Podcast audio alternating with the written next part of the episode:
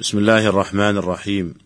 الحمد لله رب العالمين والصلاة والسلام على أشرف الأنبياء والمرسلين نبينا محمد وعلى آله وصحبه ومن اهتدى بهديه واتبع سنته إلى يوم الدين. أيها الإخوة المستمعون السلام عليكم ورحمة الله وبركاته. وحياكم الله تعالى في هذه الحلقة الجديدة من هذا البرنامج. والتي نستكمل فيها ما تبقى من أحكام الوقف إن شاء الله تعالى.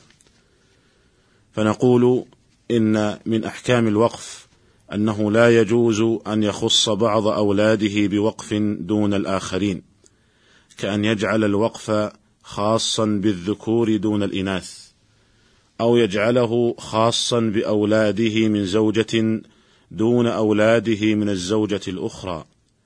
فإن هذا يعتبر وقف جنف. يقول النبي صلى الله عليه وسلم اتقوا الله واعدلوا بين أولادكم. قال الشيخ عبد الرحمن السعدي رحمه الله اعلم أن كلام الفقهاء رحمهم الله في مسائل الوقف على الأولاد وأحد الورثة من قولهم يقدم كذا أو يقدم كذا إنما ذلك مطلق راجع إلى معاني ألفاظ الواقفين ولكنه محمول على المقيد في الشرع وفي كلام الفقهاء من أنه لا يحل لأحد أن يوقف وقفا يتضمن المحرم والظلم بأن يكون وقفه مشتملا على تخصيص أحد الورثة دون الآخرين أو على حرمان من لهم الحق. وهذا القيد يتعين لأن الله تعالى أمر بالتعاون على البر والتقوى ونهى عن الظلم وأمر بالعدل فكل ما خالف هذا فإنه مردود على صاحبه غير نافذ التصرف. فإن العبد ليس له أن يتصرف في ماله بمقتضى شهواته النفسية وهواه بل عليه ألا يخالف الشرع ولا يخرج عن العدل. وإن فعل ذلك كان باطلا بمقتضى قوله صلى الله عليه وسلم من عمل عملا ليس عليه أمرنا فهو رد. انتهى كلامه رحمه الله. أيها الإخوة المستمعون وإذا كان العدل بين الأولاد واجبا فلا يجوز أن يخص بعض أولاده بوقف دون الآخرين فإنه يجوز أن يجعل الوقف على المحتاج من الذرية. وقد نص على هذا الفقهاء. ويدل لذلك ما جاء في صحيح البخاري أن الزبير بن العوام رضي الله عنه وقف دوره واشترط أن تسكن المردودة من بناته غير مضرة ولا مضر بها فإن استغنت بزوج فليس لها حق. أيها الإخوة المستمعون بعض الناس يكون له أولاد كثير من ذكور وإناث وصغار وكبار. ويخشى أنه إن مات وتقاسم الورثة التركة ألا يبقى بيت للصغار من أولاده يسكنون فيه أو لبناته اللاتي ليس لهن أزواج إما لكونهن مطلقات أو أرامل أو لم يتزوجن. فيوقف بيته على المحتاج من ذريته لئلا يباع البيت بعد وفاته وإنما يبقى للمحتاج من ذريته. نقول هذا لا بأس به بل هو عمل طيب ومحمود شرعا. وحينئذ يكون هذا البيت للمحتاج من الذرية سواء كان من الذكور أو الإناث. يكون بطنا بعد بطن ومن أغناه الله عز وجل لا يشارك المحتاج في السكنى في ذلك البيت. ولكن هل يدخل أولاد البنات في الوقف على الذرية؟ اختلف العلماء في هذه المسألة. والقول الصحيح الذي عليه المحققون من أهل العلم أنهم يدخلون. وقد اختار هذا القول شيخ الإسلام ابن تيمية رحمه الله تعالى. ويدل لذلك قول الله سبحانه ونوحا هدينا من قبل ومن ذريته داود وسليمان إلى قوله وعيسى. ومعلوم أن عيسى عليه الصلاة والسلام هو ابن ابنته وقد جعله الله تعالى من ذريته. فدل ذلك على أن أولاد البنات يدخلون في مسمى الذرية.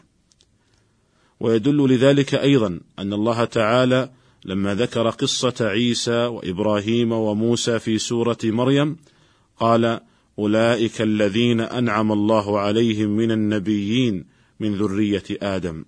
ومعلوم أن عيسى عليه الصلاة والسلام هو ابن بنت.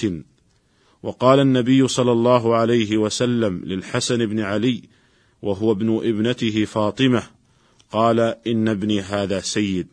فجعله ابنا له.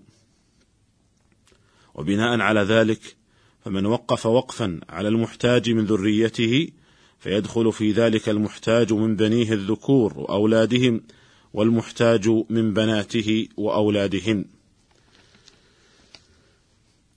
وأما إذا كان أولاد الصلب غير محتاجين وأولاد الأولاد محتاجون وهو قد وقف هذا الوقف على المحتاج من ذريته فإن أولاد الأولاد هم الذين يستحقون الانتفاع بهذا الوقف دون الأولاد.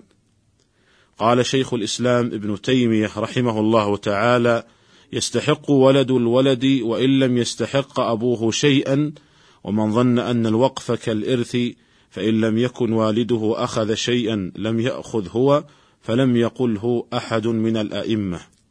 ولهذا لو انتفت الشروط في الطبقة الأولى أو بعضها لم تحرم الثانية مع وجود الشروط فيهم إجماعا. انتهى كلامه رحمه الله. ومن أحكام الوقف أنه إذا فضل شيء من ريعه فإنه يصرف فيما هو من جنسه إذ أن ذلك أقرب إلى مقصود الواقف. وقد سئل شيخ الإسلام ابن تيمية رحمه الله عن الوقف إذا فضل من ريعه شيء واستغني عنه فقال يصرف في نظير تلك الجهة كالمسجد إذا فضل عن مصالحه صرف في مسجد آخر. لأن الواقف غرضه في الجنس والجنس واحد. فلو قدر أن المسجد الأول خرب ولم ينتفع به أحد صرف ريعه في مسجد آخر. فكذلك إذا فضل عن مصلحته شيء فإن هذا الفاضل لا سبيل إلى صرفه إليه ولا إلى تعطيله. فصرفه في جنس المقصود أولى وهو أقرب الطريق وهو أقرب الطرق إلى مقصود الواقف. وقد روى أحمد عن علي رضي الله عنه أنه حث الناس على إعطاء مكاتب ففضل شيء عن حاجته فصرفه في المكاتبين. أيها الإخوة المستمعون ونختم الكلام عن مسائل الوقف وأحكامه بذكر أبرز أوجه الفرق بين الوقف والوصية وذلك أن من الناس من لا يفرق بين الوقف والوصية فنجد أنه يقول إنني قد سبلت هذا الشيء وهو يريد أنه قد أوصى به. فنقول الوقف والوصية كل منهما تبرع يراد به التقرب إلى الله عز وجل ويشتركان كذلك في أنه لا يجوز أن يقصد بهما حرمان الورثة أو بعضهم من الميراث وأن كل منهما يراعى في تنفيذه شرط الموقف والموصي إذا وافق شرطه الشرع. ومن أبرز الفروق بينهما ما يأتي. اولا أن الوقف يكون منجزا في الحياة وأما الوصية فإنها تكون معلقة بالموت. ثانيا أن الوقف يجوز في أي مقدار من المال بل يجوز للإنسان أن يسبل جميع ماله إلا أن يكون ذلك في مرض موته فيكون حكمه حكم الوصية كما سبق بيان ذلك في حلقة سابقة.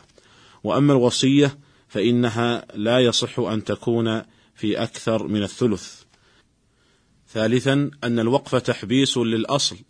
وأما الوصية فإنها قد تكون لتمليك الموصى له الأصل. رابعا أن الوقف لا يصح إلا بأصل معلوم. وأما الوصية فإنها تصح بما سيوجد وبالمنافع والأعيان وإسقاط الديون. خامسا أن الوقف لا يصح تغييره بل إنه متى ما وقف إنسان وقفا خرجت العين الموقوفة من ملكه في الحال. بخلاف الوصية فإنها كما سبق معلقة بموت الموصي ولذلك فإن للموصي أن يغير وأن يعدل فيها ما شاء. أيها الإخوة المستمعون هذا ما تيسر عرضه من أحكام الوقف وأسأل الله عز وجل أن يوفقنا جميعا للتزود بالأعمال الصالحات والمسارعة للطاعات وأن يهب لنا من لدنه رحمة.